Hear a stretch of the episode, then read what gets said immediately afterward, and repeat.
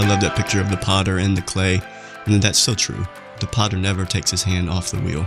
He is, he is always working to shape and to mold in every season of our life. It reminds me of this thought that we had this morning as we were talking.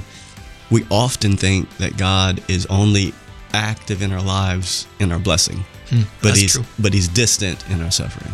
From Living Word Church, you're listening to the Living the Word podcast, encouraging you to walk steadfastly in your Christian faith. Welcome back to another excellent episode of Living the Word podcast. I'm your host, Dominic Ferrone, and here we seek to be Christians who love the Lord with all of our hearts, with all of our souls, and with all of that hamster wheel in the attic. Ham- I'm here. Ham- hamster wheel? Hamster wheel. In the attic. my, my wife actually put her hand on my, my wrist this morning and said, you don't have to do an analogy. I'm trying to see what you're going to come up with next episode. We'll see. Okay. uh, I'm here with our guest and the pastor of our awesome church, Living Word, Pastor Ben Buffkin. I'm glad and, to be here. Uh, I'm really excited about this episode. It is a heavier episode, uh, but I also believe that it can be really encouraging. And our question for today is, how does a Christian walk through pain and suffering? Uh, is there room in a biblical worldview for tragedy? Yeah, it is a definitely a difficult subject, and one that we all experience, because, you know, we all suffer, we all go through trials. So it's something that I think is important for us to to speak to it. And maybe this episode will be something that you see the title and you think, well, this is not for me right now because life's pretty good right now. But I believe that um, what I believe is biblical, what we'll see as we walk through Scripture, is that um, is that we we all walk through it. So the episode may not be relevant to you right now, but it will be relevant to you later at some point. Yeah. You know, suffering and tragedy, what we want to give is a biblical perspective. And so what I want to do in this podcast when we're trying to tackle this subject is to kind of give three anchor points for us from a biblical point of view as to how we can respond. What are biblical perspectives that will help us, that will anchor us during our times of suffering?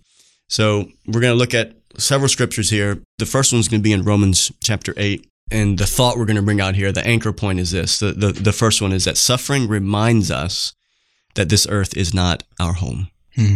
And I think we all know that. Yeah. We know it up here. As Christians. Right. And so I, I just want to clarify this too, just be, just on the front end. This is from a Christian perspective. This is how do Christians process suffering. And so I think it's important for us to to clarify that. And so suffering reminds us as Christians that this is not our home. And this is what we see in Romans eight so very clearly. So let's let's look at the text. It says, for I consider, this is the Apostle Paul speaking, for I consider that the sufferings of this present time are not worth comparing with the glory that is to be revealed to us.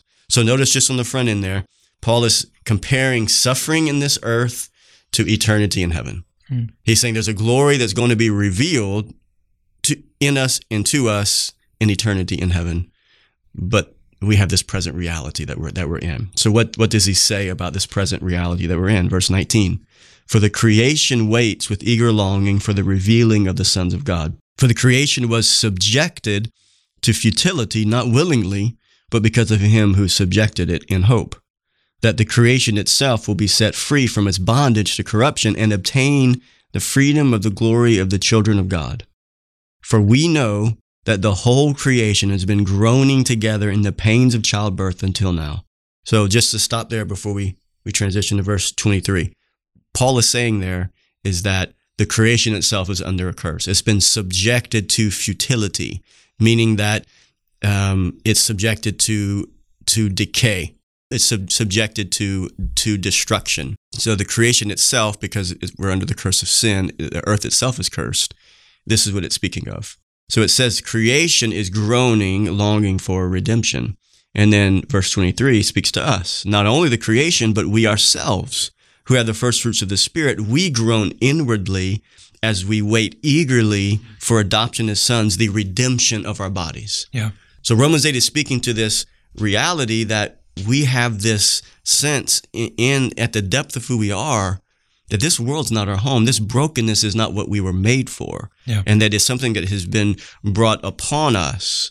And so we we we have this inward groaning. And so it, it's so clear that the reason that we walk through earthly trials and suffering, one aspect of that is that we live in a broken and a fallen world. Yeah. And where do we where do we see that reality start? right at the beginning. Right at the start, right? So so so Adam and Eve, they sin. They yeah. rebel against God. We see that in Genesis three.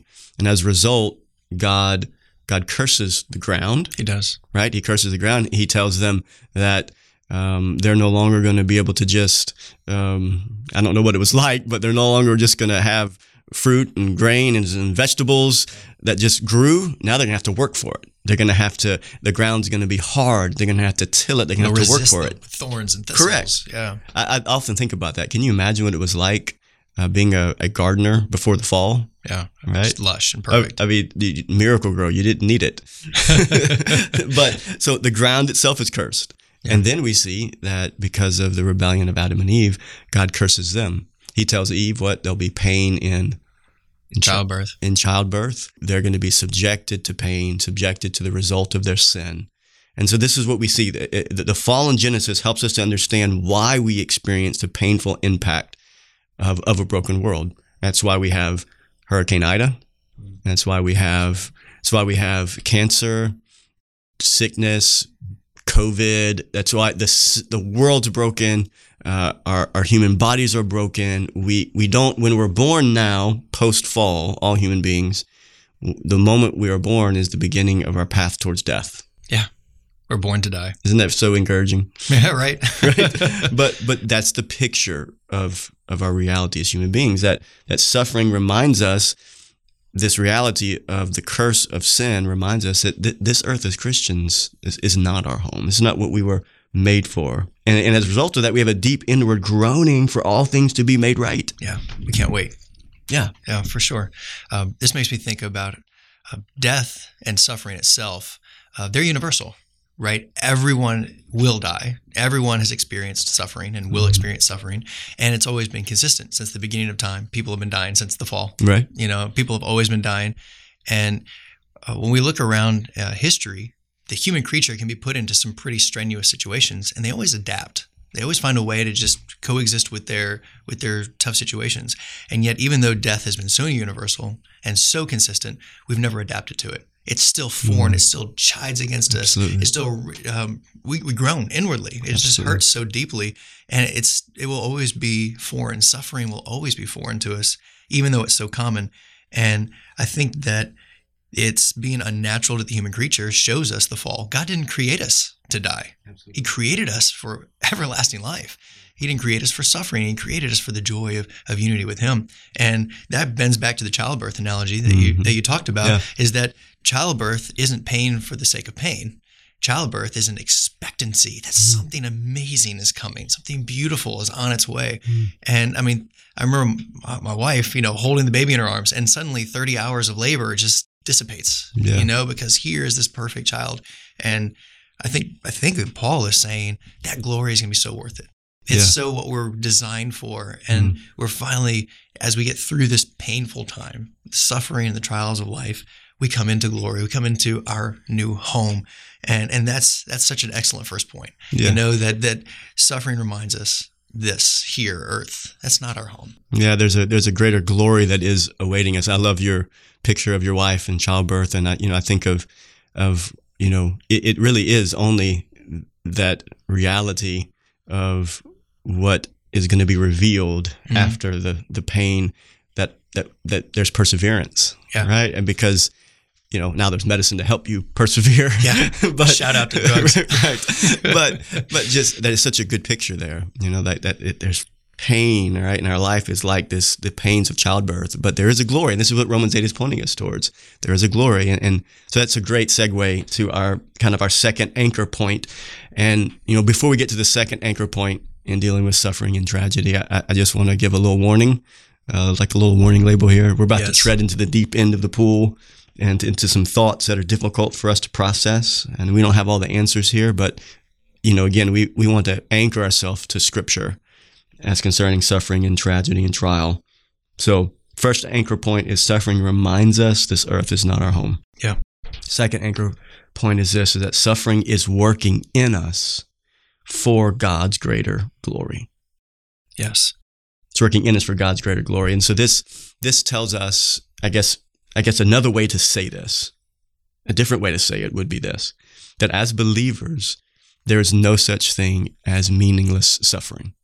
No, not according to Scripture. Right. And and this is something that's both, we want to accept it, you know, because we want to believe that in suffering, that there's purpose, there's meaning in it, but it's also really hard to accept the mm-hmm. idea that, um, to wrap our minds around that God is ruling and reigning in our suffering, mm-hmm. you know? It's counterintuitive, I think, to our human nature to to to process that. Yeah. It's, it's it's a it's it's a ro- it's a roadblock for us. You know how Scripture talks about how the gospel is a stumbling block to those who are not saved? I yeah. think that the stumbling block for Christians uh, and what we stumble over as Christians is, how does this work that God is both ruling and reigning and working in our suffering, and and he's still good and he still loves us? How does that work? And so I think even though we may stumble over that, we can't ignore what Scripture shows us about his active work in our suffering. And so that, that, that that's what we want to look at. We want to look at what Scripture says. So we see all over Scripture. Yeah. And I, I, we're only, in the twenty-five minute podcast, we're only going to be able to give a few scriptures, but we could go all over the Bible yeah. and show God's active hand at work in his people in suffering. But the Christian perspective on suffering and trials has to be filtered through the lens of Scripture, through the lens of the gospel, through the lens of God's providential care. And so, so listen to how God's word speaks to the suffering we walk through as Christians. First place, Romans five, Apostle Paul. Not only that, but we rejoice in our sufferings. Wow. That's such a paradigm flip. Yeah. We find now, joy in, in the suffering. We're isolating verse three and four from Romans five. But the broader context is Paul writing to the church at Rome. Where was the church of Rome? What were they subjected under as they're reading this from the Apostle Paul? Sure, that crushing weight of the emperor. Of Emperor Nero. Christians, yeah. Right. And so can you imagine their reaction when they would read something like this from Paul? Yeah, it'd be jarring. Yeah, they would be like, are you kidding me? They would have the, it would be the same stumbling block that we have when we walk through trials and tragedies. Sure. They, it, you know, their their children were being burned. Their, their their you know husbands were losing wives, wives were losing husbands for the faith, yeah. for their belief in the resurrection of Christ. And so Paul says, not only that, but we rejoice in our sufferings. Well, why do we rejoice? Knowing, there's a knowledge that helps us to rejoice, because he says here, knowing that suffering produces. Mm, it's active. It's active. Suffering, again, back to back to my. Second thought here, that God is working in the suffering to produce something for his greater glory, and that the reality that there is no meaningless suffering for Christians. We see this in Romans five, that the suffering in the believer is producing something. It's active. The, the suffering is actively doing something. It's producing endurance, and endurance produces character, and character produces hope. Wow. Character produces hope. That's just, that's Romans five. Let's look at James one. Listen to this. Count it all joy, my brothers. Is that word again? Joy. Joy, rejoice. Yeah. And and, and notice James says here, count it all joy, my brothers. Mm. In the believer's life, there's no meaningless suffering. Count it all joy, my brothers, when you meet trials of various kinds. So I, I love here uh, how the the biblical writer here, James, he he just opens up the category to to all kinds of trials. It's not limited to just persecution for your faith. It's not limited to just, you know, uh, uh, difficulties because of of the gospel that you may walk through because of uh, of what the world is saying against us. He he he's saying various kinds of trials. So that means any and every kind of trial. Yeah, losing kind of, a job yeah. or a terrible diagnosis for someone you love. Cancer. You know, absolutely. A, a, a, a tragic death. I mean, this is hard. Again, this is the deep end of the pool. Yeah. Right? Count it all joy, my brothers, when you meet trials of various kinds. Now, what we're what we're not saying is that those trials are joyful, yeah, and that those trials are good. We're not expected to have a smile on our face and be yeah. happy and that's, suffering. That's not what the Scripture is saying. That that the trial is good, and that that we should that we should say, bring it on, yeah, you know. But what what the Bible is trying to move us towards is that that that there is going to be something that the trials, the suffering, the various kinds of trials are doing in us. And that should cause us joy because, as he says, verse three, for you know that the testing of your faith produces. Mm, there's that word again. Same word as in Romans five. The testing of, of your faith, the trials we walk through, it's producing something. There's an active work of God in it. It's producing steadfastness. Let steadfastness have its full effect, that you may be perfect and complete, lacking in nothing. So I just want to make a point here. I think, Dom, you're going to interject here um, in just a second, but I think it's something that we should take note of here, mm. that Satan is not actively at work in our life to produce anything good in us. Mm, that's good. He's actively at work in our life to produce harm and evil and destruction. The thief comes to steal, to kill, and to destroy. So when we see here in Romans five and in James one that this suffering is actively working in us to produce something, who's doing that? Oh, Lord. It we, has to be. We would never say it was Satan, yeah. because Satan is not producing anything in us or working towards our sanctification. That's what the Lord does.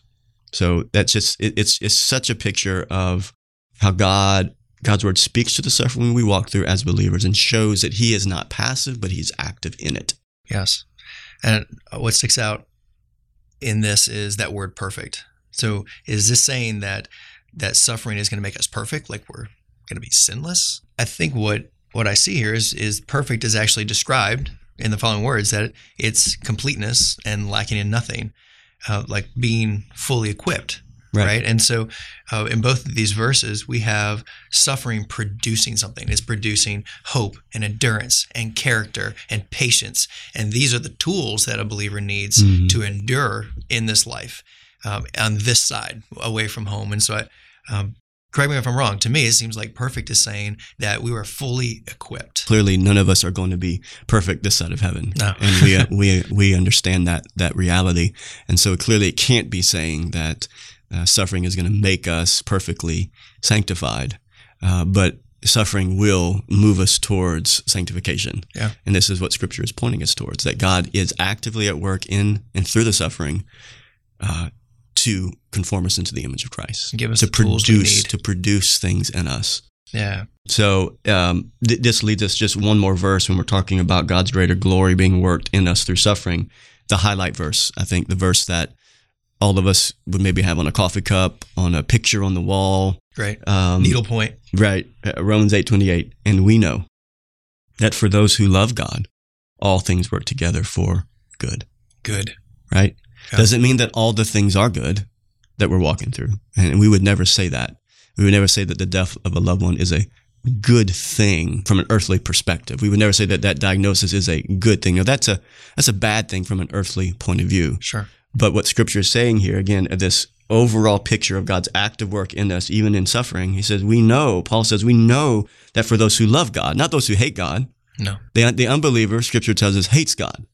It's the believer that loves God. For those who love God, all of these things, the sufferings, the trials, the cancer, the, the the death, all of it for the believer works together for good for those who are called according to his purpose. Active involvement in our suffering. Yeah. You see it throughout Scripture. And God is not is not passive, but he but he is active. And so we may not understand all the reasons why. We may struggle with those reasons why God has allowed these sufferings and trials that we walk through. But according to God's word, we can never say that there is, it's just a meaningless suffering. There's no meaning. There's no purpose. God's in it. That, that, that's not, that's not what Scripture shows us. I mean, no, the Bible is a Bible of suffering. I mean, even, even our Lord and Savior. Yeah. I mean, you think about the redemption that we have through Christ was foreordained by God mm. for our redemption. Acts two. The greatest sin committed by human beings against another human being is the crucifixion of Christ, because Christ was the perfect lamb, the perfect human, God-man, perfectly the perfect, innocent. perfectly innocent. Uh, no one can ever claim that. No one can say, I was sinned against and I was perfectly innocent. No, at the base level, we're all guilty, Romans three. And so the greatest sin committed against a human being was the, the crucifixion of Christ. Yet it it wrought the greatest good hmm. that could ever be given and offered to all of humanity, which is salvation through that sacrifice. Yeah. It's powerful. So beautiful. So my wife asked me a question one day. Okay. It was a it was a, a difficult question when we're thinking about active connection with God, active God actively at work in our life, or is he passive? And she came to me and she listened to a preacher. I don't remember who it was. It really didn't matter who it was. And the preacher was talking about how those that are called into the ministry, they needed to be, be leery that the devil's going to come after you. Mm. He's going to attack you. And I, and I do believe that. The enemy does attack attack, and he attacks us through our minds and our thoughts, and he seeks to to to impact us through those ways. The preacher began to say, okay, so so you're signing up to go into ministry. You, you, you know, you need to be aware of Satan's attacks, but you also have to be aware of his attacks against your children. Hmm. That he can, Satan can attack your Scary. kids. He can he can place sickness on them, and and so we had just had our first son, our oldest son, Joel, and um, Joel's sixteen now. It makes me feel so old. And so uh, so she says, Ben, what do you think about that?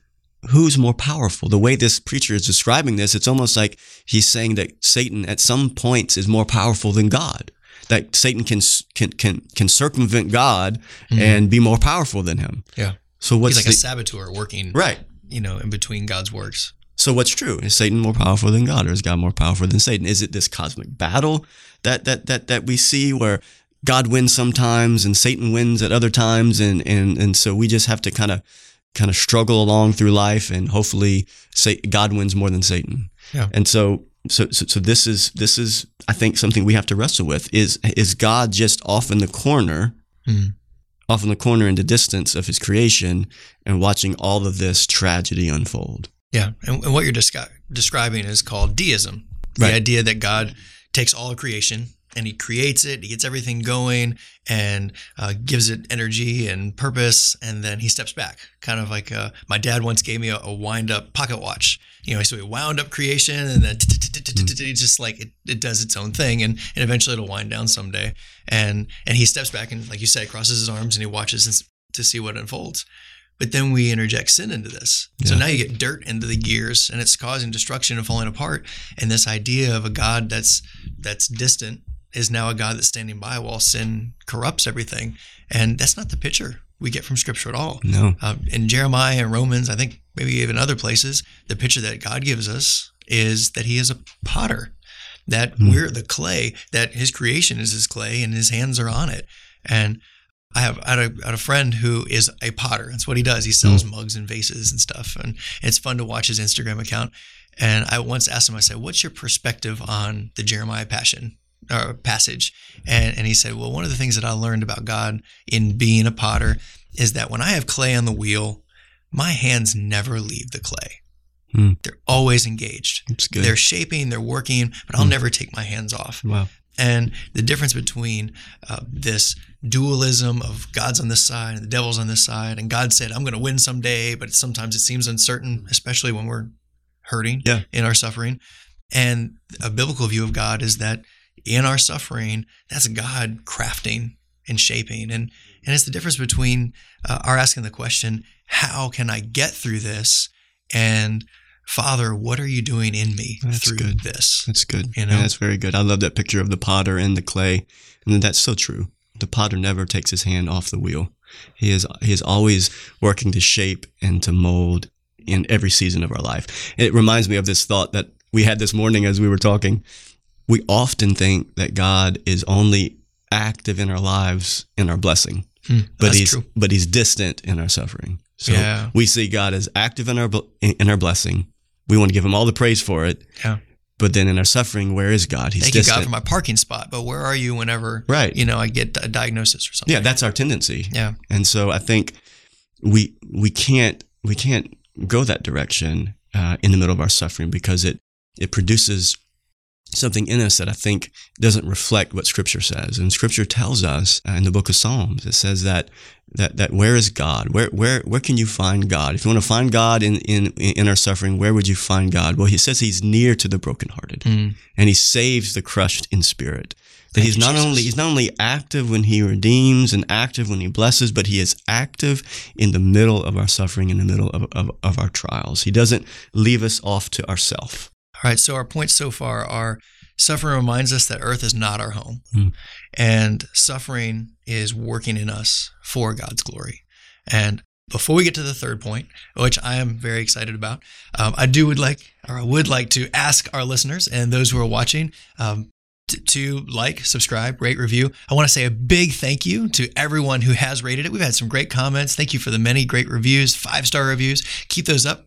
Thank you for saying that you love us through it. And um, keep that going, because the, the more you interact with likes and comments and shares, the more the ag- algorithm works us up uh, for exposure. Um, but all right, so back. That's what we want to do. Rate, review. We have our two points. Suffering reminds us that earth is not our home. And then suffering is working in us for God's greater glory. So what's the third point, Pastor Ben? Suffering helps us. This is the third anchor point. Suffering helps us to reprioritize our life. So here's what suffering does, said a different way. Hmm. Suffering presses into our hearts the brevity, which is the word for shortness, the, the brevity of our earthly existence. Yeah. We see this in James four. So, so look at what James four says.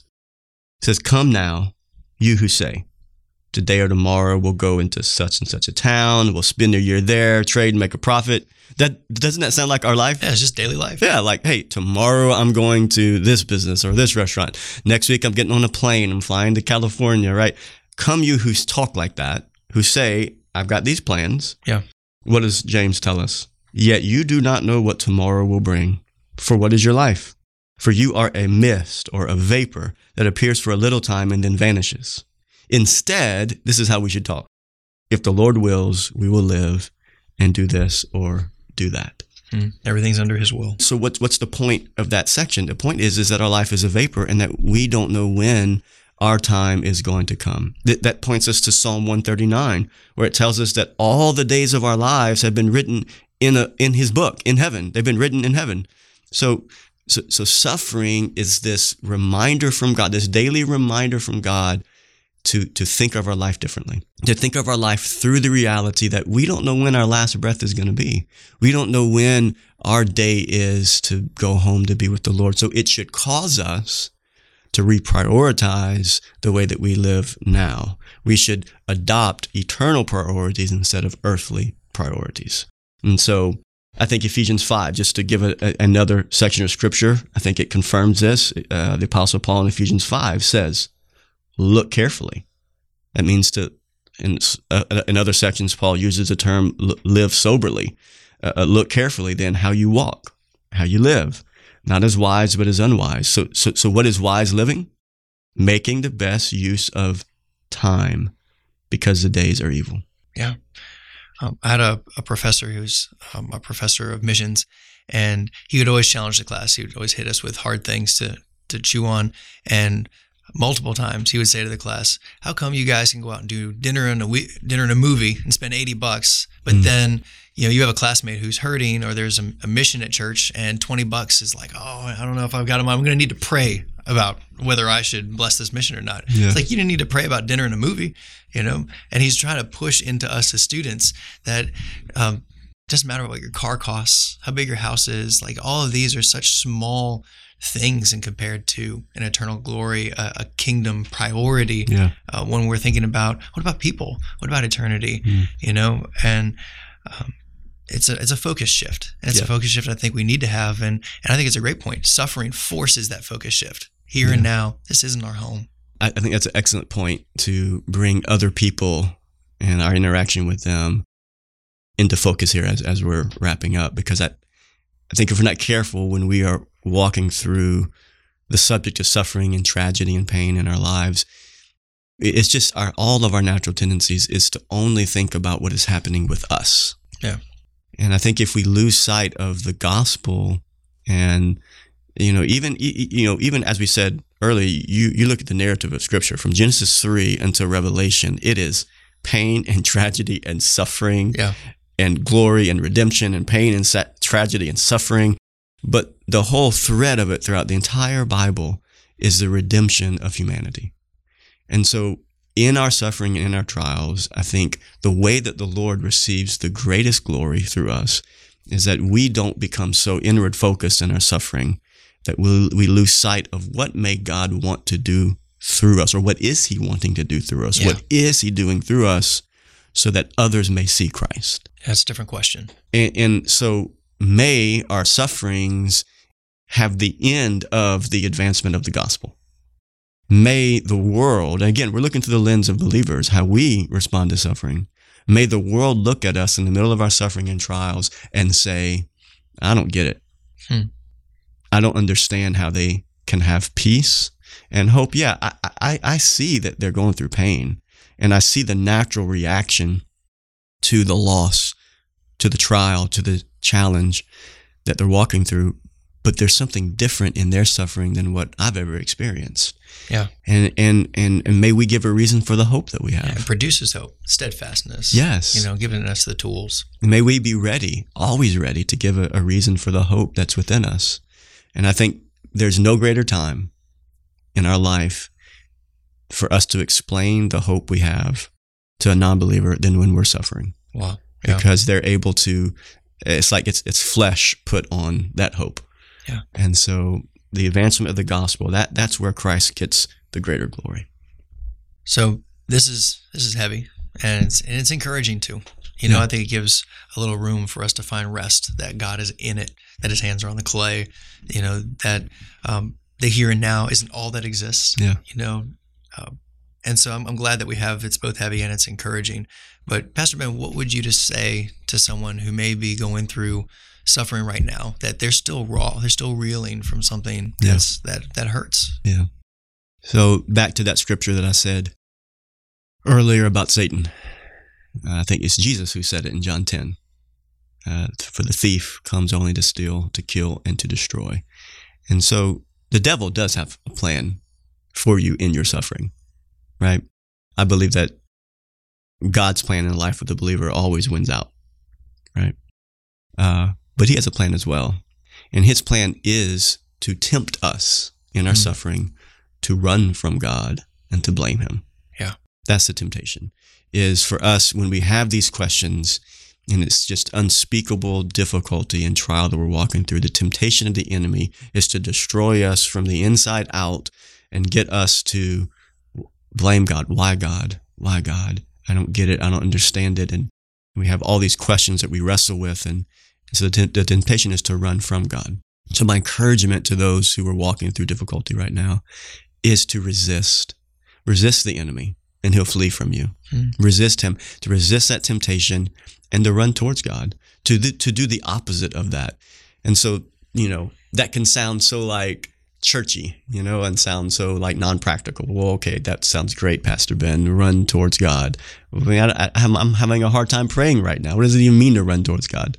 Well, I think one of the ways in which we run towards God is to run towards relationship with brothers and sisters in, in, in Christ. Yeah. And I think that when we're alone with our thoughts, when we're alone with our troubling thoughts concerning our trials and our suffering, the enemy tempts us, the way he tempts us uh, to, to deepen our struggle is to, for us to isolate ourselves. He does. And so my encouragement to you, if you're suffering right now, is to not run from the church, not run from relationships with brothers and sisters, but to run to that and allow your brothers and sisters in Christ to be the hands and feet of Christ, to lift your burdens, to pray for you, to support you during that. And, and I think it's in those ways that um, God moves in your life and brings healing and comfort and, and joy and hope. And so that, that would be my encouragement. Don't blame God and run from God, but trust him, rest on the pillow of providence, yeah. um, and and run towards God by running towards your brothers and sisters. Outstanding. Well, thank you, Pastor. Thank you for making this an excellent episode as we deal with such a rough subject. Yeah. Um, well, thank you for uh, sticking with us and tuning in with us today. And we look forward to having you on our next episode, episode number four. Episode four, man. Yeah. I, I just, I enjoy talking with you, Dom. You're you're easy to have a conversation with, and I love the insights that you bring out. You're such a blessing, and thank you for listening. We'll see you next time. Thank you so much for listening to this episode. If you would like to submit a potential question, a topic, or an idea for a future episode, or learn more about Living the Word podcast, you can visit us at living word homa dot com. We would like to say thanks to all of you who subscribed, shared episodes, and left reviews. Living the Word podcast is a production of Living Word Church in Homa, Louisiana, under the leadership of Pastor Ben Buffkin. Our prayer is that you will remain faithful to living the Word.